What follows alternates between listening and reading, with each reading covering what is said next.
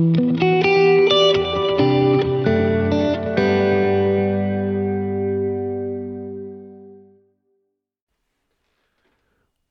to another episode of Fortitude and Truth. As always, my name is Nate. I'm here with your co with my co-host, not your co-host, Andrew, who is a wonderful brother in Christ. And as always, we are going to present you our focus verse right from the beginning. Uh, and I kind of want to explain that we we never we kind of did this without saying um, this focus verse of the week, but uh, Yes, we did. I think the biggest thing for that is I think starting and ending with scripture and starting and ending. We end with prayer. We don't usually start with prayer, but starting with scripture is just providing that foundation. And obviously, we, we talk about scripture throughout our, our, our shows, but we think it's important to start with. So this week, we're going to give you the focus verse is Proverbs chapter 15, verse 1. A soft answer turns away wrath, but harsh words stirs up anger. And so to give you a little preview of today, uh, today's to be a little different. Uh, we are, I don't want to say it an impasse, but we are kind of at a, a unique juncture where we find ourselves not quite ready to start another series, but kind of on the precipice of it. So we're to kind of give you the lay of the land and kind of let you know what's coming, what our thoughts are. Uh, if you have any feedback to that, you can always leave it at fortitude and true 316 at gmail.com. Uh, if you are fortunate enough to have one of our personal contact infos, you're more than welcome to use that, obviously. But use the email. We will definitely get back to you if you feel some of these topics are either out of line or if there's something you'd like to see this year. We definitely would love to address that. We also think that there's um, some certain topics kind of around the corner, I think, that are going to be some one offs, um, some current event topics. We're not big fans of politics, um, but there are some things going on in the church right now, and, and a little bit to do with politics, I would say, that that are probably going to bring about the need for maybe some one-off episodes that are worth discussion from a biblical foundation. I mean, that's the point of the show, right? We want to to ground everything that we're going through in Scripture. So we're going to talk shop um, for the first little bit of today, and then we're going to kind of get into just an approach to conflict and kind of how to deal with conflict as a Christian, whether it's inside the church, outside the church. And these are some overview things. We're not going to get too specific today. Uh, and then we'll definitely give you a closing with some ideas of as far as in probably the dealings of with like conflict and things like that, um, like discernment and um, perception, um, because obviously perception is reality, right? We we may think we are saying things out of love and out of um, genuineness to help somebody, but if it's not received that way, then then clearly we need to to look at ourselves and, and look in the mirror and say, hey, like what did I do wrong, and how can I be more biblical, more and, and embody the fruits of the spirit, right? Because I'm we're all sinful, right? I'm sure we can agree that our own judgment clouds us, we think we're we all probably think we're a little bit better than we are. So with that being said, I'm going to let Andrew give us a kind of an overview of what we're looking at for this year of 2024, um, and I'll give you some thoughts of my own as we continue. Absolutely. Thanks, Dan. I appreciate it. So, yeah, I think that's a great way to kick it off. Um, excuse me. And just, yeah, a good way to kind of set the tone for today's show and moving forward, um, for sure. And I would just add one piece before we get started. Like, and we'll talk about this more with discernment. Um, we should we should always be striving to communicate in a way that if anything's going to offend, it's simply the word of God and not us. So we'll we'll flush that a little bit more, but that just to kind of what Nate was just piggyback off what he was just saying. Um, with that in mind, though, so oh, what, I'm going to what we're going to start out with, is what I'm going to start out with outlining um, is a little bit of what we're thinking for the year. Um, specifically, we'll hi- highlight more towards the end of the just the first quarter because that's kind of really flushed out. Um, and then about, but right now I'm about to give you all four quarters of this year, kind of what we're thinking. Um, obviously, there's going to be some flux, fluctuation in there, some adjustments, like Nate was saying, some one-offs that we'll do in every quarter. But this is our general idea. So in quarter one, so like starting our next major series is going to be uh, a proper understanding of worship. Now we're going to transition into a culture of church discipline. Now, that may be a new t- idea for you, but we're going to talk about kind of what that means, what church discipline is, what it means to have a culture of church discipline. Um, then, by that point, we should be at just about Easter. And it's very important that we spend due time um, meditating on and focusing on from scripture based what that what Easter is, the meaning of Easter, why it's so important, um, and then that'll take us into quarter two, where we're looking. Quarter two is going to be a lot more about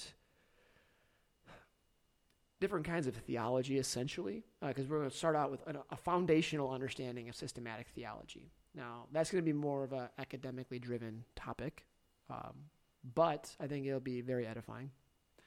Then rolling into from there how the Old Testament informs the New Testament. And then lastly, understanding spiritual gifts. Now, obviously, these in quarter two, all of these segments or all these series are going to be several episodes, if not many more than several. Uh, to really, our goal in all of these series is to highlight and really get in depth understanding of the topics. Um, in quarter three, we're going to be looking at like what is apologetics, um, stemming into the, then the Christian and society, like how should we interact in society in the world. Spoilers! It's going to be right before election time. I was about, I was just uh, so I was just about to say. I'm glad you said something. We may not talk politics, politics, but we definitely want you to to have a Christian worldview Absolutely. and obviously um, be scripturally informed when either choosing candidates or abstaining or whatever it is that Absolutely. you prayerfully have come to the conclusion to do.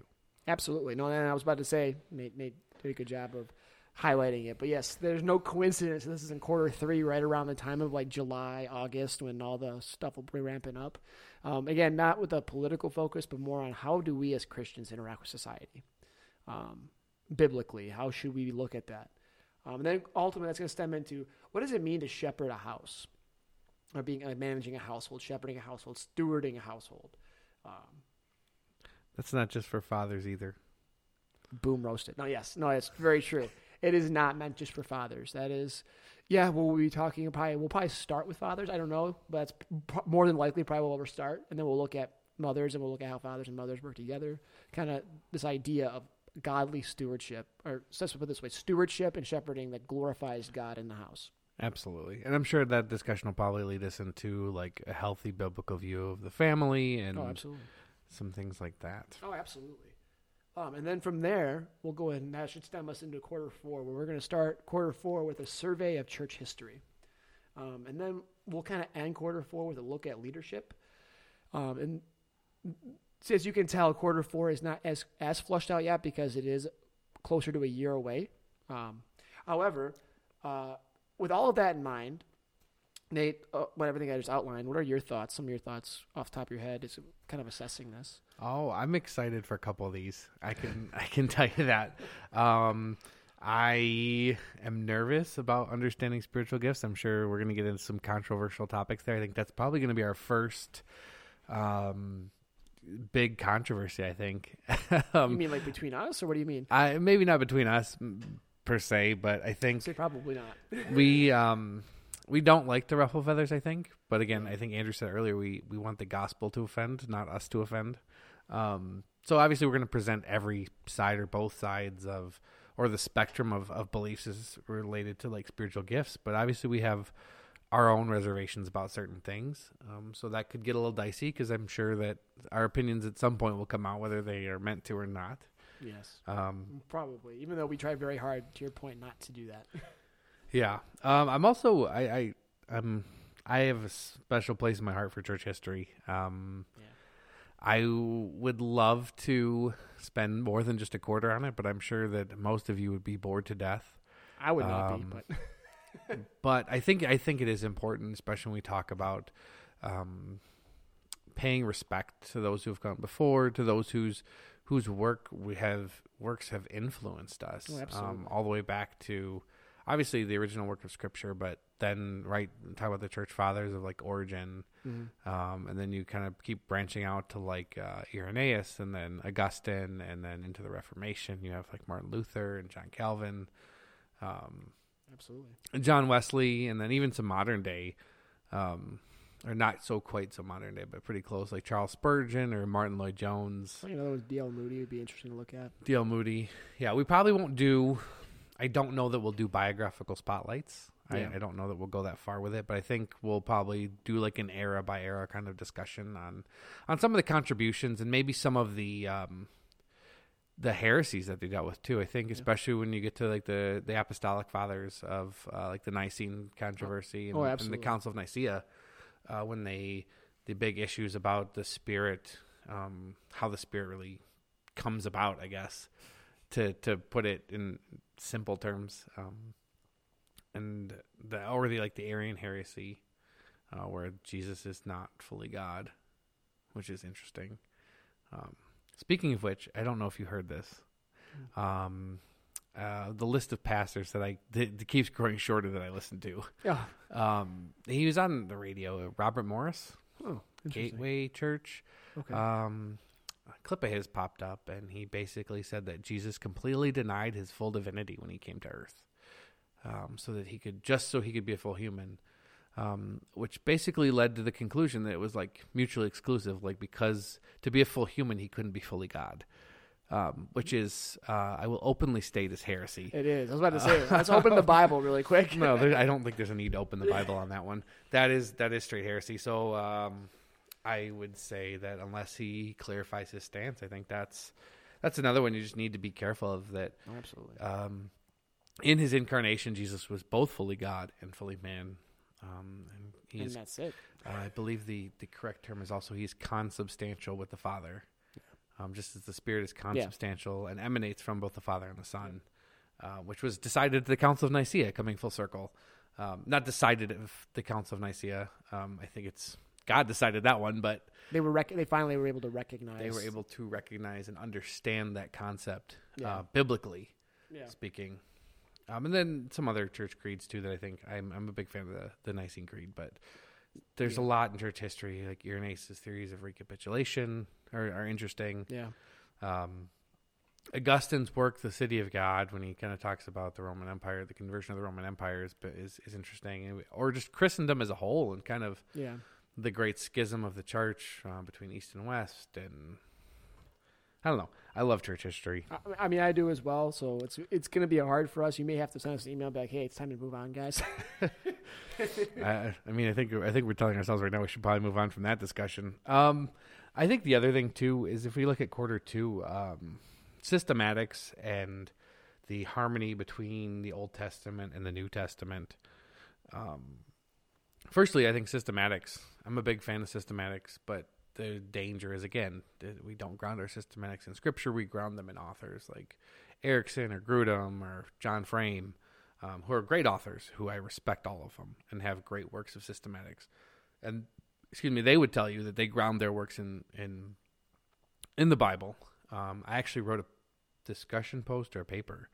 Uh, we're talking about um, pastor theologians. Yep. And the the principle of the books was based on systematic theology, and we're like, well, can you apply this to biblical theology? And, and somebody was making the point of like, well, systematics run the run the risk of you know being heretical if they're not well informed. And and Erickson in his book in the very beginning, talking about the importance of theology, is all systematics should be founded on biblical theology, should be founded on the tenets of Scripture. And if they're not, then it's No. really not a systematic. Isn't that? Is it, I'm pretty sure that's in the introduction of chapter one. Of I think it's chapter one. Yeah. Um, but like, so that's a systematic, a systematic theologian telling you that he bases his work off scripture. Which again, he's human. He's going to make mistakes. It happens. We're not all perfect, but at the same time, he does his diligence to to do so, and and so should we all. I I, I wouldn't rely on just Erickson. That's why I use Grudem and and Frame and a couple others, um, as well as you know, in again checking all that against scripture. Yeah. That's that's the big thing, and then obviously the Old Testament, New Testament. Um, debating writing my dissertation on Paul's use of, of the Old Testament uh, because sometimes he quotes it, sometimes he alludes to it, and he uses both like the Septuagint and the Masoretic text, which is the original Hebrew. Uh, for those of you who didn't know, and the Septuagint is the Greek translation of the original Hebrew Hebrew. Old Testament. correct. Um, but he uses both of those kind of interchangeably a little bit with no real preference. Um, but it's interesting to see why and how he used it, especially because we look at Paul's example. Obviously, he was well educated, and especially in Hebrew, he was a, he was a Pharisee. He's a Pharisee of Pharisees. Um, I believe he's a Hebrew of Hebrews. Um, is what he says in in Philippians. But I thought he said he was a Pharisee of Pharisees as well somewhere else. uh, maybe he does. I Anyway. I'm sorry. Continue your point. You you might be right. Um, but as one who super well schooled in in Hebrew literature in rhetoric is called to the Gentiles. But so why does he use all these references that may or may not be foreign to a Gentile listener that they wouldn't even get? Like obviously in Romans he says first for the Jew, then for the Gentile, and I, I feel like he still has some compassion for the Jews, and maybe that's why he includes it. I haven't done enough research on this. So again, might might be a dissertation for somebody to read later. Might not be. Might I might just go Old Testament and do Amos or uh, another minor prophet because I think they don't get their fair shake, and there's not a lot of literature on them. So it might be a little bit easier to write it in something that no one writes about because uh, the Old Testament minor prophets seem to scare people, and yeah. Hebrew language scares me in general. So I love me some that's Hebrew. that's something to um, to be considered. I also I would say in um, as we progress through the year, uh, shortly, probably within the next few months, we're looking at maybe starting video podcasts. Uh, so these will be um, available. Actually, might as well just update them now. Uh, we added Pandora and uh, maybe Audible. I can't remember if I got Audible done. Uh, we got Pandora. Our podcast is available on Pandora now. So if you prefer to listen to us on Pandora rather than Spotify or iHeartRadio or wherever you find this podcast, um, you feel free to drop it on Pandora. Also, wherever you're listening, uh, if, like if you're on Spotify, you can drop a five star. So if you want to do that because you like us so much, we'd appreciate that. specifically, yeah. I don't know about the other ones. Uh, YouTube as well, though. So YouTube allows us to upload our audio podcast to YouTube. So you can find our if you just search Fortitude and Truth on the YouTube, I believe it'll come right up. Let's test it. I'm, I'm gonna test it. You continue talking. I, I, I feel like I did this and it was harder to find. I, you might have to search it under show. Like when you're searching for shows, you might have to refine your search a little bit. Um, but if you just type in Fortitude and Truth, you should it should come up with all our audio podcasts. So you can still listen to them. It'll just be a still image, but you might shortly see some videos there as well. Any luck? Comes right up. Comes right up. So yeah, use the YouTube, and then keep an eye out if you're a big YouTube fan. Uh, we might be also starting, besides the video podcast, might be starting uh, some daily or weekly shorts to kind of add in and, Oh, yeah. and mix into the thing. Just there's some further, you know, teaching, some further edification. It might be as simple as hey, you get a daily scripture reading from one of us. Um, might be more involved. We'll see. You, know, you only get 60 seconds on a short, so not really certain on that. But we're just throwing around some ideas. If you have any ideas um, that you would like to see, again, email fortitude and truth 316 at gmail.com. Always appreciated. Um, like, share, subscribe. I hear that so much on YouTube. I just can't. Yeah. It, it kind of Like, cringe when I say share, it, but subscribe. like, share, subscribe. Not because we want people to hear our voices. I, I don't. I accidentally turned on the podcast on my phone, and I was like, "That's me."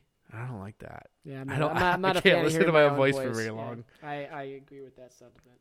So, so I. What do you think, Andrew? I know you you presented these, but we haven't really gotten your thoughts. So I've been sitting here talking about how all these things that I like. Well, I will say that. Let's see, in quarter one, um, coming up. I mean, I like all three of these topics. I recently taking a couple classes on specifically on worship. I'm very interested to kind of expound deeper on that. Just the totality of it, the implications of it, the value, the, the necessity of it, and then also this idea of church discipline and what it means to have a culture of church discipline.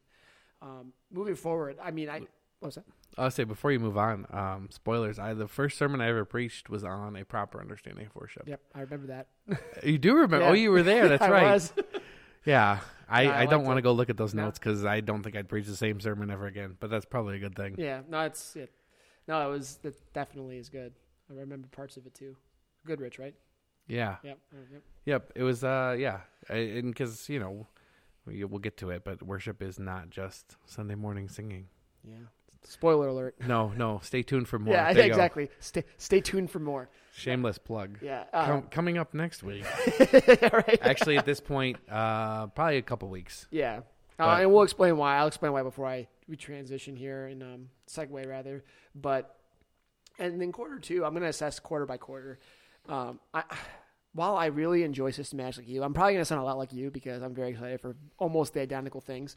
But you specifically how the Old Testament informs the New Testament, I think is going to be very valuable to look at it and edifying to look at. Um, and I concur with what you're saying about the spiritual gifts. I think we're gonna really enjoy that. I do think that it can be intimidating for some people to even consider. Um, even brothers and sisters in Christ, and it's okay. Like we're we're not gonna be offended if you you know take umbrage and you email us. We'll we'll definitely discuss it. But yeah, it definitely might get a little uncomfortable. Um, I've written a paper. I wrote a couple papers on different spiritual gifts, and I've read enough books yeah, um, by enough different spectrum of denominations, yeah, I guess. yeah. Um, on it. Yeah, That- interpretations of it. it's interesting to kind of see the lay of the land and and then just again to found where scripture is based on all these things because I, I would say none of them are wholly correct. Yeah, no, I would, There's I some would- middle yeah. ground, but we- we're not going to spoil it all. No, no. I So what about apologetics? I think looking at it now, I think we could get a little bit more dicey than uh, than I thought originally as I as I looked Were at this with, with list. apologetics? You? Yeah. Why do you say that? um, because um, I think that the style of apologetics that we we're not going to spoil this too much. Um, we're going to tease this one out. the style of apologetics that you and I favor is not um, what I would say is the most traditional, and not when most people think of apologetics, they they tend to favor a different one than, than Yeah. both you and I favor. No, I think you. I Um, think that's a correct assessment. and we've come to this conclusion on our own. Uh. Andrew and I have not come to this conclusion the same, which is funny because um, when I brought it up to him, he's like, "Oh yeah, of course I believe that." I was like, "Man, I just got introduced to this. I love this stuff." He's like, "Really, man? I've known about this forever." I said, "Why didn't you tell me?" I was very upset. I was like, "I had to learn about this from somebody else." Yeah, we had, I got Matthew 18. No, I'm just kidding. No, it's okay. I I think it's better that I, I may have been more skeptical if you taught me, but I learned from some some people who are are far more experienced and far more Yeah. knowledgeable on the topic than either Andrew or I are. Knowing where combined. his, knowing his source, I, I agree with that. right?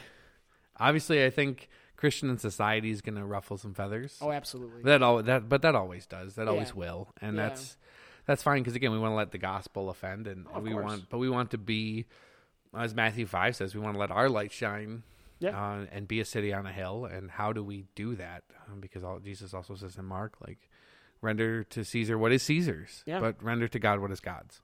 yeah, so no, that's a very good point.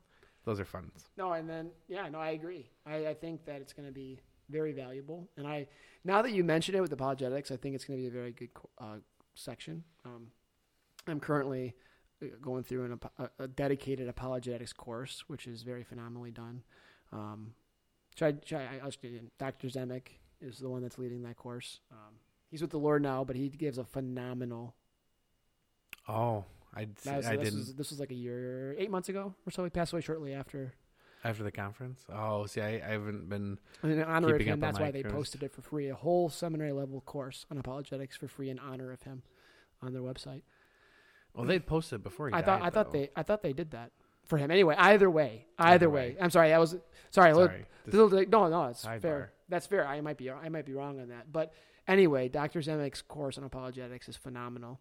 Um, and anyway, it's, I'm very I'm going to be very interested in going through that because I would agree with you, Nate, that many people don't hold the uh, the apologetic methodology that we prefer. Many people would be shocked. Going to say I wouldn't say shocked, but they would be very intrigued by it. I think at the very least. Um, Wow. It was right after the conference. So they posted it. I remember at the conference last year that we went Oh to. yes, yeah. They posted it because he was sick and he wasn't able to be at the conference, but Yeah. they wanted his teachings to be out there even though he couldn't teach.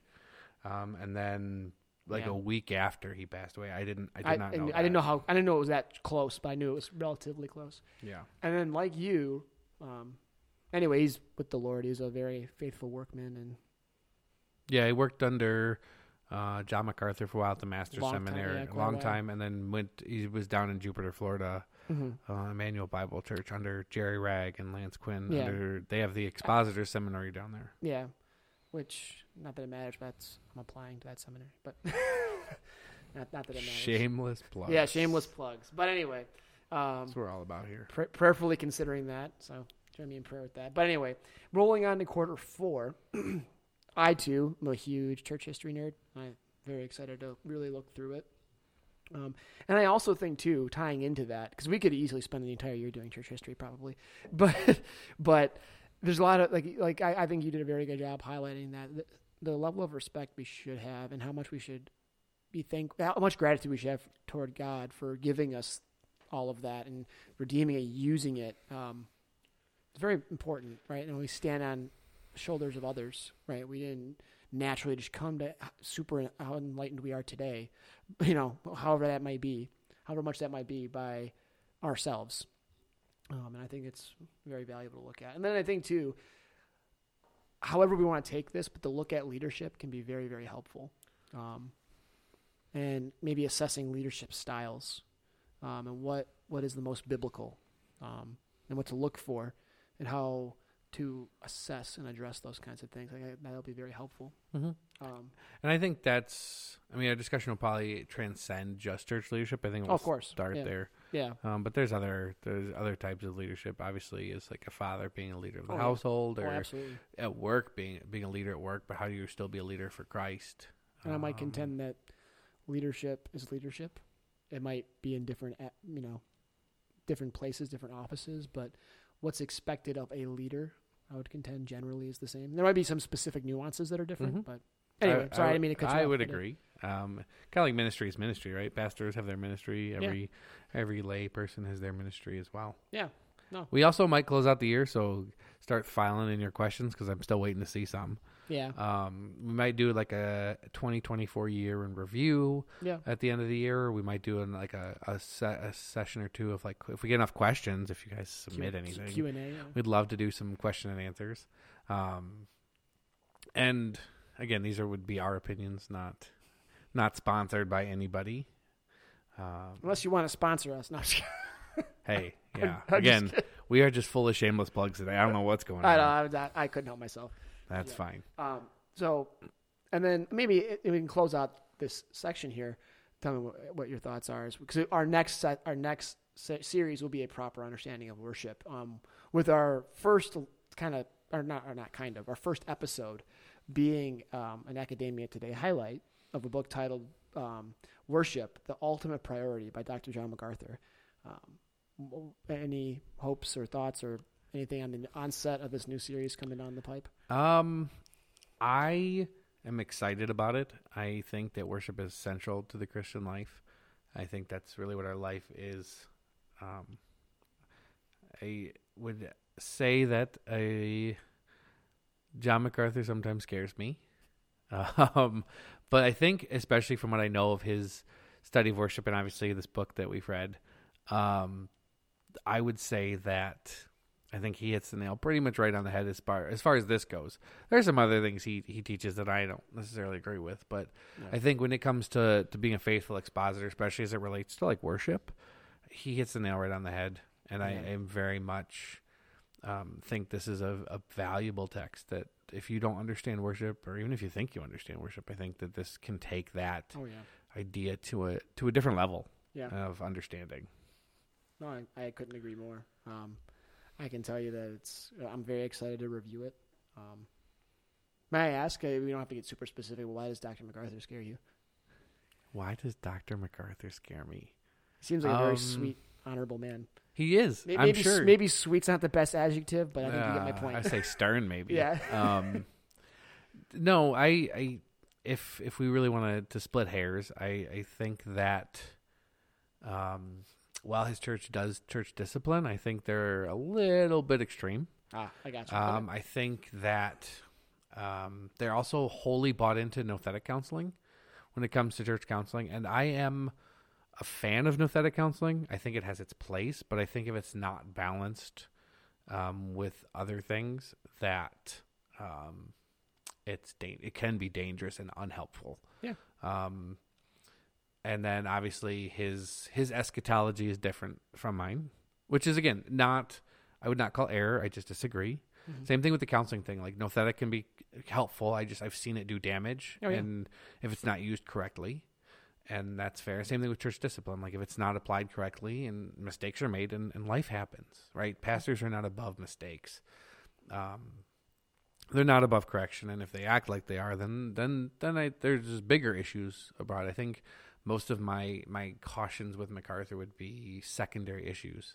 I think for the most part he does he faithfully exposits the word, and I have no Yeah. qualms about that. no, I, I think that's a very fair And I'm, sh- and I'm sure he would disagree with the statements I just made because he probably because again we don't see eye to eye. I see we see things differently, and he would Yeah. tell me that I'm wrong, and that's fine. I, I will say because I, I largely agree with everything you just said, um, and I mean this again. We both mean this respectfully. Um, however, even the areas in which I disagree, I find that, in a sense, I learn something. Um, whether it be fully true, it, and what I appreciate about it is it drives me to Scripture. Um, As it should. yeah, um, and it drives me, I think, with in, informed questions. Um, and I, I, I will say, I do on the nouthetic counseling. I do agree. You, I don't have to say anything else. Like I think you hit it on the head. Um, I do see its value, but it can be definitely misapplied, just as church discipline can, and I think that that's very fair. Um, but Sorry, anyway, I do have a I do have a counseling background. Um, my master's divinity has a special concentration in pastoral counseling, so I did. yeah, he's, um, a lot of focus. I would not call myself an expert on on the um, that topic, but I would say that I am more well read and understanding of that issue than some people. So, Yeah, yeah. um, if you ever have any questions about that, feel free to reach out. I do have a passion for counseling. Um, I do not currently have a counseling ministry. Um, as not being a pa- affiliated pastor with a church at this time, um, I've not been blessed with that. I think that if the Lord blesses me with a pastorship somewhere, that I think that we would be hopefully opening up a counseling ministry somehow. That way, I think that would um, be a profitable thing to do, um, or edifying, maybe. Maybe that's Uh, better pro- way to put it. yeah, profitable. I not not financially. I know. I, I, I didn't. I didn't. I meant it more like for the profitable for the body of Christ at large. Is what I meant. yes, yes, amen, But, amen. Um, anyway, um, I obviously I'd be praying for you that with that, and I, I do. I can I can second what Nate just said about counseling in his background. It's it's interesting. I have a lot of I've had many a good conversation with him about it, um, and I plan to have plenty more. But um, uh, kicking off, uh, we're gonna transition. So I'll, I'll kind of outline this, and I'll let you just take it away. We're transitioning now. Um, to a to a brief look, and this is brief. I'm sure Nate will repeat this, but brief into how how should we handle conflict because conflict's all around us, um, and obviously Scripture has a, a good deal to say about it. Um, so Nate, how do you think? eh, Starting at that, how, how should we handle conflict, or how should we view conflict? The the short answer is is how should how does scripture view conflict right um no i think in a, if you haven't noticed as we're we're about halfway through our show right now um we're a little bit looser today i think that because we just wanted to try something different um kind of give you what's coming up and then obviously um, I think this is a valuable discussion to kind of finish out the, the show. It, it's definitely close at hand, I think, for both of us um, with what we're going through. And I think as we see the way the world has progressed, um, the way the church has treated different movements. Um, I mean, I was talking to our pastor earlier. We were talking to him about something, and he'd mentioned a post that's made years and years and years ago about um, the Westboro Baptist Church, which, if you don't know, just Google. Um, that At, has a at sign your own at your own at your risk. own at your own risk. yeah your own peril. Um, had a sign that I will not repeat, but it's that God hates a certain group of people. Um, and on the other side of the same street was that group of people, among others, um, with their flags on display of many colors, and the the caption basically read like, "Which side are you on?" And and his response to that was, "Well, they both need Jesus, so um, you tell me." The answer is and- neither. So that's a little bit disconcerting. And there's only one person who knows who that is. So when he's listening, he can blush. He can be mad at me and yell at me later, but I didn't reveal his name, so it's okay. Just he will know that I know the identity of the person. That's okay. We'll never we'll never talk about him again. Just kidding. We love you. Um, yes, yes, we do. But no, but again, there's but there's conflict there, right? How does the church treat? I mean, if we want to call that out, how does the church treat the the homosexual agenda, the LGBTQ crowd? Right? Obviously, we would all agree that that is, and they are living in sin. But how how do we respond to that? How do we treat to that? Because that can definitely cause conflict. We can be too abrasive. We can be, we can say we're being loving, but we could really be, you know, far too aggressive. Or on the other time, we can be say we're being loving and be affirming and Yeah. and neither i think would be healthy so again letting scripture define our terms like scripture define the way we we handle conflict. I think the biggest guide for me if we look at romans uh, chapter 12 and ironically the section title which is not inspired by the way if if i haven't said that before section titles in scripture are not inspired. Sometimes they're good sometimes they're garbage so take them for what they're worth. But I like this one. Um, in the ESV, the section title is "Marks of the True Christian." Look at that. um, starting in Romans twelve, verse starting in verse nine, actually, and I, I'm going to give you probably the whole section because I think it's worth it. Um, it says, "Let love be genuine. Abhor what is evil. Hold fast to what is good. Love one another with brotherly affection. Outdo one another in showing honor. Do not be slothful in zeal, but be fervent in the spirit. Serve the Lord." Rejoice in hope, be patient in tribulation, be constant in prayer. Contribute to the needs of the saints, and seek to show hospitality. Bless those who persecute you, bless and do not curse them. Rejoice with those who rejoice, weep with those who weep. Live in harmony with one another. Do not be haughty, but associate with the lowly. Never be wise in your own sight. Repay no one evil for evil, but give thought to do what is honorable in the sight of all. If possible, so far as it depends on you, live peaceably with all. Beloved, never avenge yourselves, but leave it to the wrath of God, for it is written, Vengeance is mine, I will repay, says the Lord. To the contrary, if your enemy is hungry, feed him. If he is thirsty, give him something to drink. For by doing so, you will heap burning coals on his head. Do not overcome by evil. Do not be overcome by evil, but overcome evil with good. So, a little bit that reads like, "Hey, be a pushover," but no, I would not say that. Um, I wouldn't either. but that's interesting, right? Because we don't see that a lot. We see a lot of, um, a lot. We see some fire and brimstone preachers, and I think in the, in the day of technology, it's it's kind of gone by the wayside a little bit. But growing up, you go to college campuses, you see street preachers on the corner preaching. You know, repent for the end of the world is near, and calling out sin left and right, and telling everybody they're going to hell. Like, is that really the right response? Is that loving in some way? Like, it might be truth, but it, is it loving?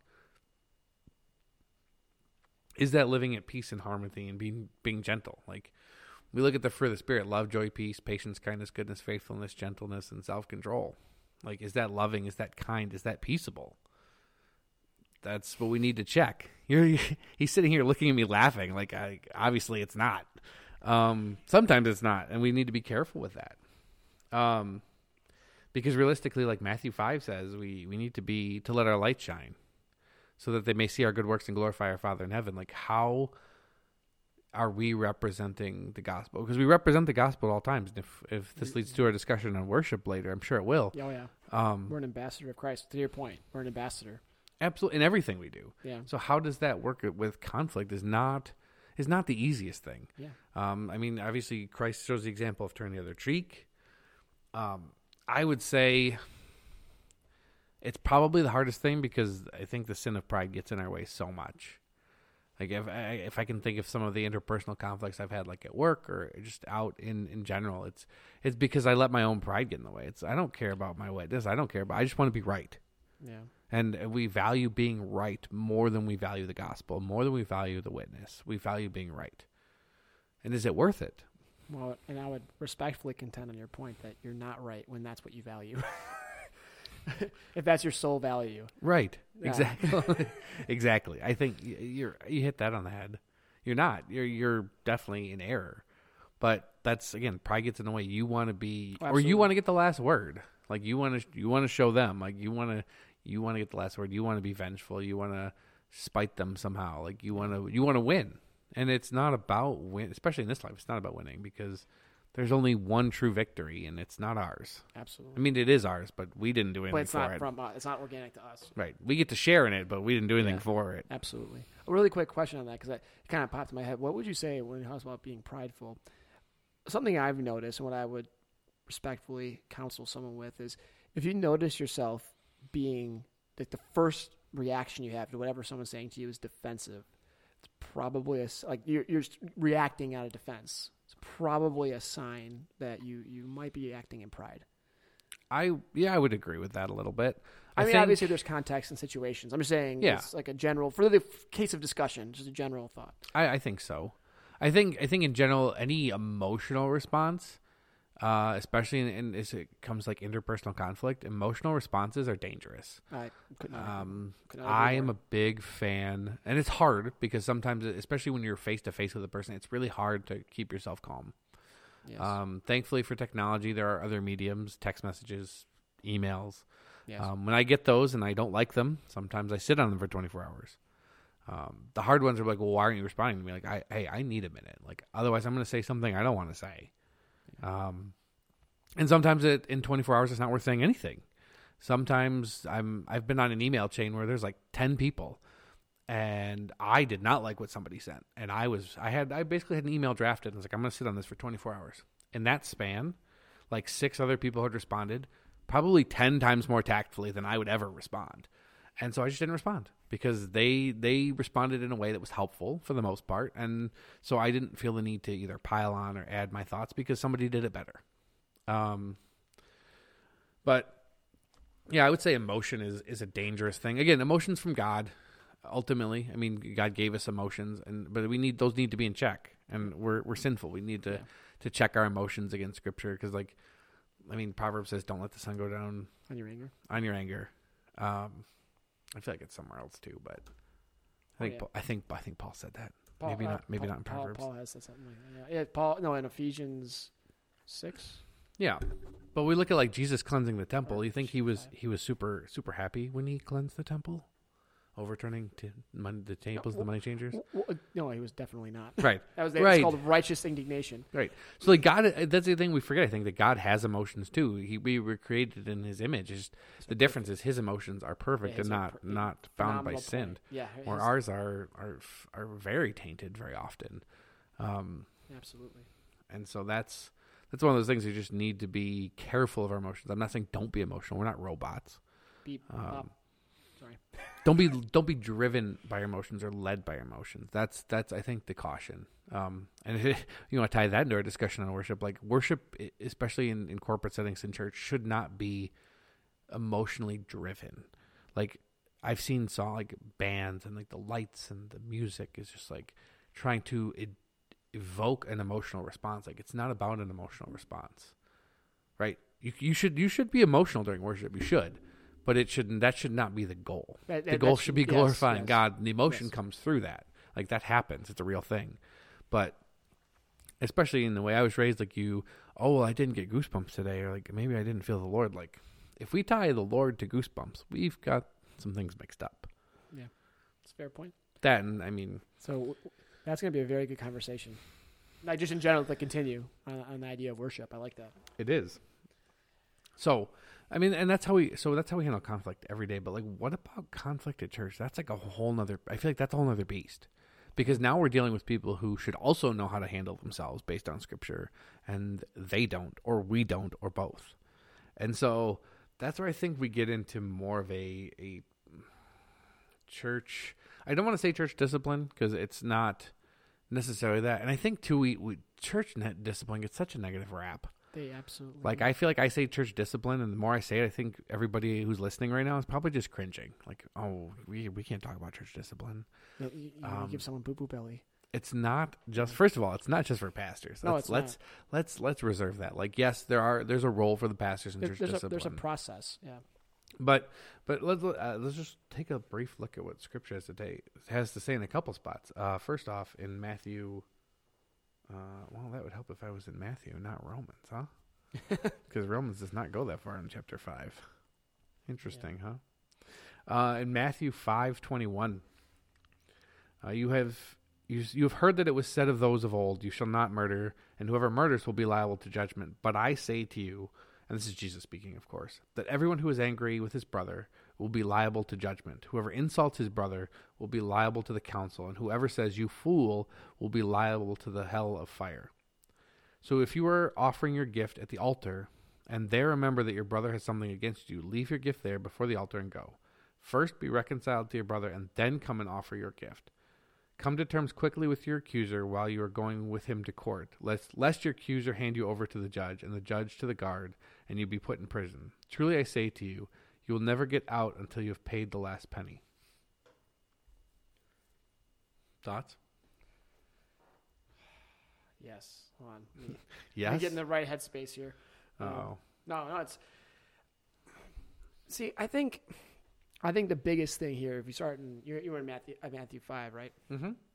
So, let's see, why- It would help if I was in Matthew 5 and not Matthew 18. See, at least we're we're on the same page here. We can't figure out where we're at. There we go. Okay, sorry. I don't know. I had mine flip flopped. Anyway, so at. Going backwards.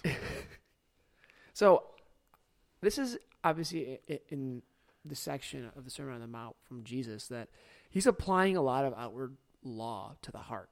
It's it's not it's not just oh it's not enough to not murder someone, right? It's not enough. I, I was t- teaching um, the youth or junior church. What I always do on stuff like this is I point out, for example, so I can't sit in the front row, so I'll use Nate. It's not enough for me to go, you know, even though keep in mind my my dear brother, so I don't. This is going to be sarcastic, so bear with me. it's, it's not enough that I don't like wring Nate's neck if he did something that annoyed me, right? But in my heart, I despised what he despised him for whatever the case, right? That's tantamount to murdering him. And um, I this idea too is let's see where am I at here. It, I like too, and you're gonna notice this about Scripture, or something I should say I like. I do like, but I notice that it really it starts with you and your brother, not with anyone else. mm-hmm. Um, and I think that's a very important point. And when it comes to conflict resolution, I can say in society, but also in the church, I think largely we struggle with that. Mm-hmm. That, that concept, oh, so and so hurt me, like Nate hurt me, for that example. I'm going to go talk to the pastor now, which is like several steps ahead of. It doesn't mean you can't get counsel, but I think the first step should be, hey, did you know what you said to me hurt me? Or did you know what that? Like maybe that person's completely ignorant and did not mean to hurt you. like, Well, I think any good pastor worth his salt would would counsel. Hey, have you talked to so and so about this first I would- before you would- came to me? Because if not, then you should. We're not going to continue this conversation because you should go to your brother Yeah. first. And I, I think it's interesting too. It, it there's this uh, idea of of not even offering your your oh, sacrifice to the altar. And and Paul says something similar. when We talk about being self examining before we go to the Lord's table. Is, Absolutely. is we should always examine ourselves and. and not just before we go to the Lord's table, we should always examine ourselves. There's not really a, a caveat, but especially before we partake of, of like the Lord's table, especially before we give our offerings, or we oh, Absolutely. obviously before he was talking about offering sacrifices at the temple, but in the, in the same way, Yeah. that idea of, of not just our sin, like obviously we, especially Paul's talking about sin Mhm. before coming to the Lord's table, but Jesus here's talking about offenses and forgiveness, right? There's something you haven't let go, your brother did to you, and you haven't forgiven him, and that's on you, right? Yeah. He may not even look for reconciliation, but you haven't gone and forgiven him either Yeah. right? Even if you like, and vice versa. Like if you sinned against your brother, and then you need to go seek forgiveness. Well, And to your point, because as you were talking, it kind of pops up in my head as I'm, you know, listening, hearing you out.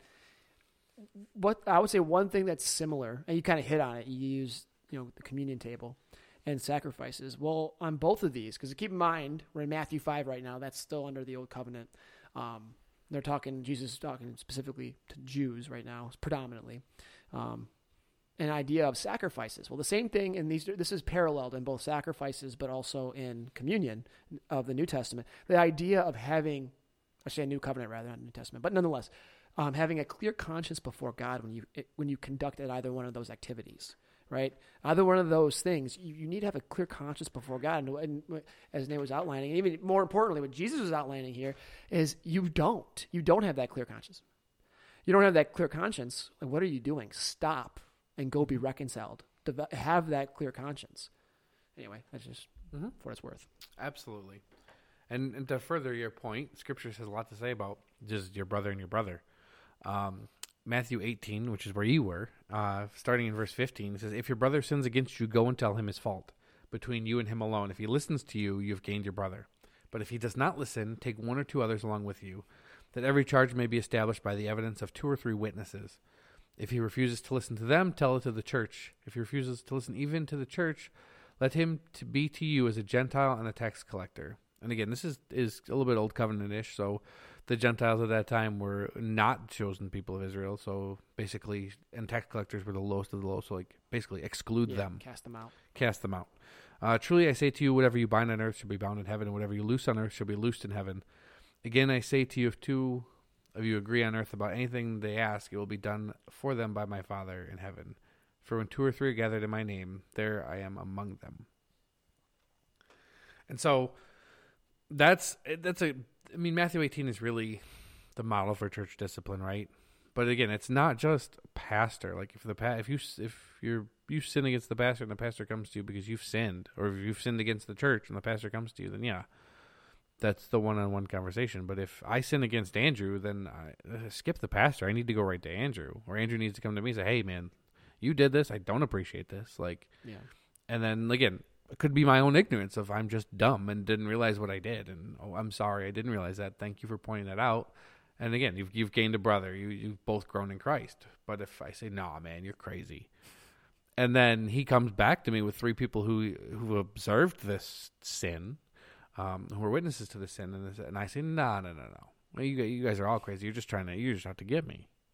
And then then it goes before the church, and then eventually, like that's where we kind of get the idea of ex, excommunication from is partially in this passage of we just need to, but that's like that's last step. Yeah, it is last. Step. There are so many steps over, and even, and so we talk about discipline, right? It's not just hey, I gotcha. Like I'm not out to get people for church discipline. It's so you you have he says you have gained a brother, Yeah. right? It's so you guys so you can grow in Christ. Like again, part of it's ignorance. Like we don't even see our own sin. We're so blinded by our pride, we don't even see our own sins. But on the other side, that if no one points them out to us, we're just continuing our sins. You, you have no choice. You're gonna continue. Yeah. And so it's an act of, of mercy. Like if you look at the Old Testament, that model of the Old Testament prophets, like they came to to call judgment, Usually, yeah. and but even in that judgment is is mercy, Hearken repentance. Yeah. right? Like even in that judgment, he says, "If you repent and return to me, then I will still be your God, Why? or I will restore you." Yeah. And even further, if we want to talk about mercy, is fair punishment for sin is death. So like if we used Amos for example, because we taught through Amos that like so Amos is saying, "Oh well, God's going to judge you and God's going to do this and this." Like even in saying that God's going to do this, there's still a there's still time.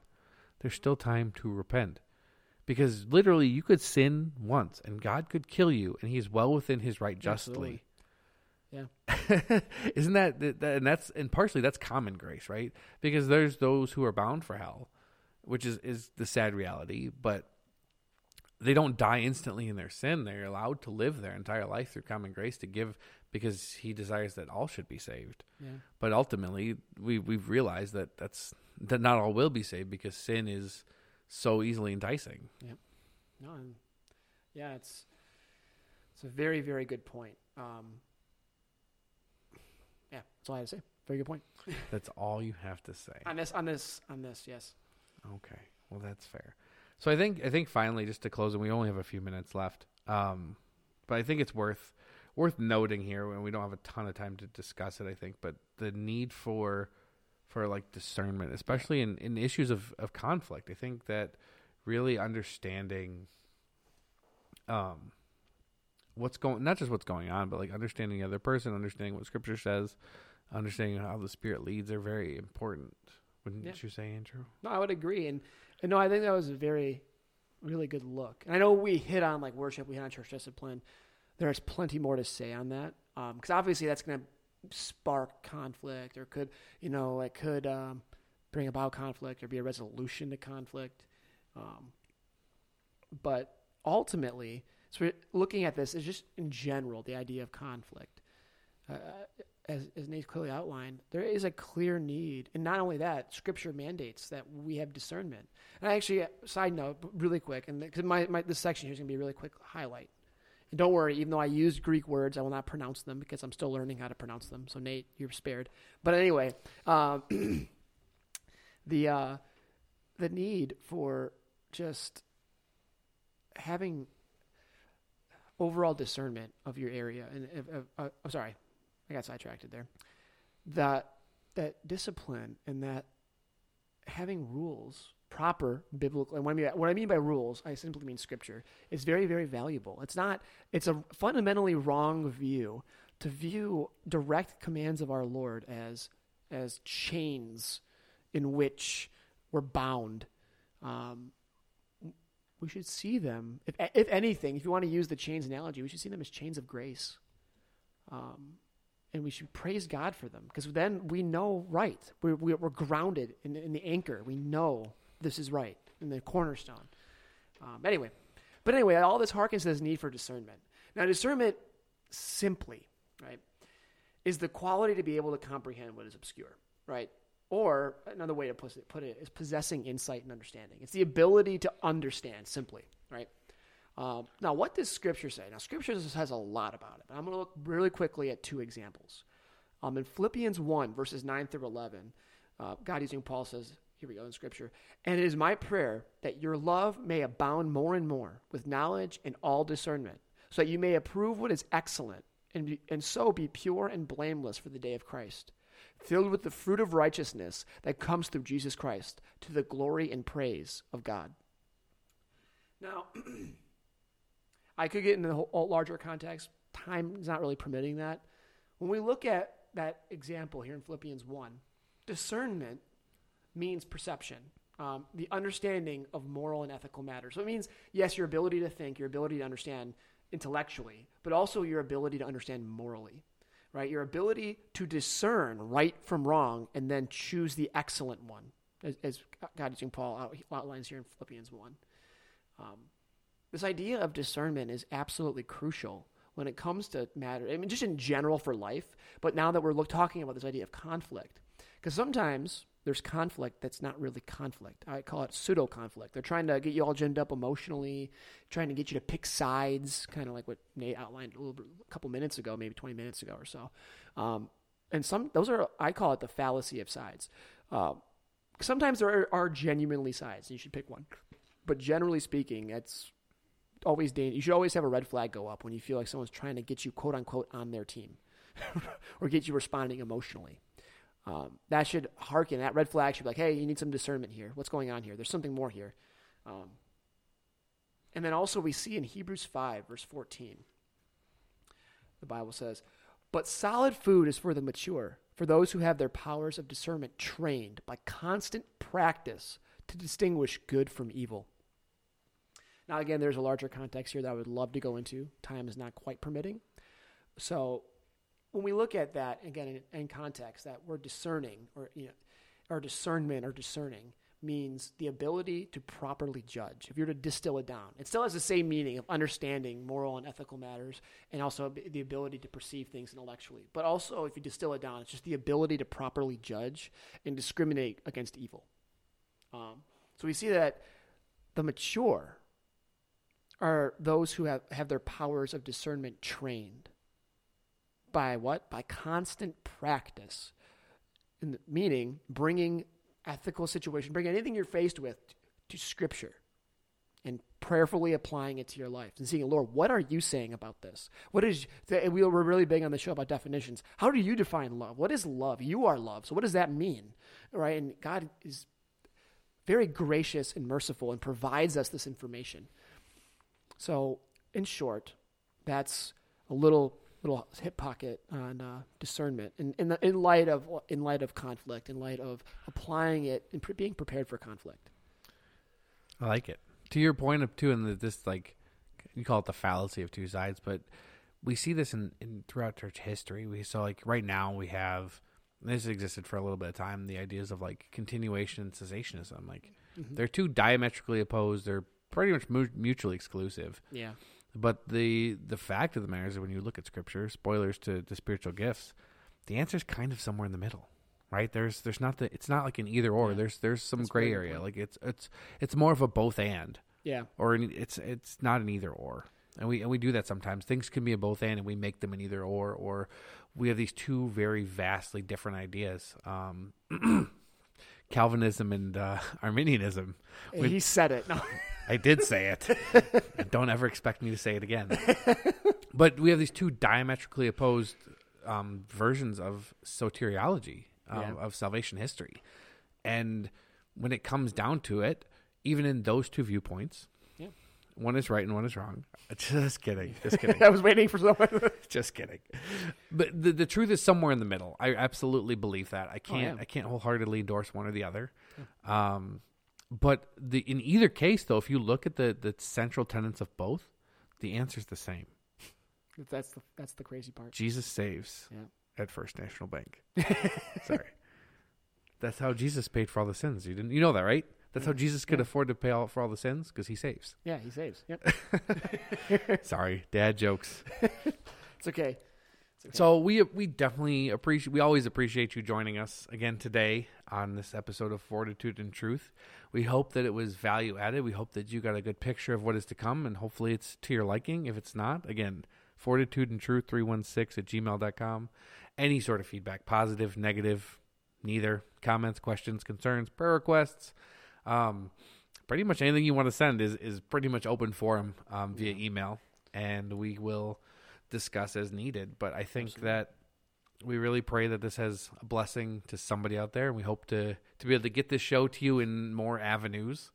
Um, and reach uh, probably a wider spread of people, but we can't do it without you guys, and, and some sometimes just good old word of mouth is is does more than people believe. Um, Absolutely. despite the modern marvels of technology where you can sh- get get go viral. Just don't don't be don't be snipping this up and, and Yeah, putting make- it putting clips on YouTube and be like, oh, putting words in our mouth. Nate said this and Andrew said that. Like, let's not do that. We we definitely don't want that. but in any case, I would like my brother Andrew. Oh no, nope. We got to vo- focus verse it again. Um, Proverbs fifteen one. A soft answer turns away wrath, but a harsh words, but a harsh word stirs up anger. Proverbs fifteen one. So Andrew, if you would just close us in a in a brief prayer, and then we'll see everybody next week. I would be honored to. Father, we- just come before you, Lord, just humbled by your grace, your mercy, Lord. On, on a sinner, I will speak for myself, Lord, just, such as me. Um, I thank you, Lord, that just how you use us, Lord. You use one another, as iron sharpens iron. And Lord, we just thank you. We ask that you'd bless bless this show, Lord, um, and take away any of our opinions. We would Nate and I have asked that you take away any of our opinions, Lord. And we know that if anything we said was of value, that, that it's you that deserves the glory, not us. Um, but for, as we kind of talked about the show this for this year, Father, kind of the show in general, Lord, we ask that you would guide our show this year, right? That you would prepare the hearts of anyone that might be listening, prepare us, Lord, as we prepare, um, and just really use the show ultimately with our intent to glorify you. Let us keep that the focus. And Lord, and I thank you, Lord, we have this time to talk about conflict, Lord, and, and assessing what you say about it. Lord, continue to help us get deeper understanding and knowledge, and that our first reaction would be, let us go to you in prayer and into your word and understand and seek to have proper foundational, like deep understanding of you. Lord, and I pray that you continue to grow us into a, a lifestyle of worship to you. I ask you hand a blessing over all who are listening, over my brother Nate and myself, and that you would use this to your glory. Use your mighty, holy, and saving name that we pray. Amen. Amen. Again, we appreciate your your ears and your hearts, and we know that we pray that God gets all the glory in all this. And we'll see you again next week on another special episode of Fortitude and Truth.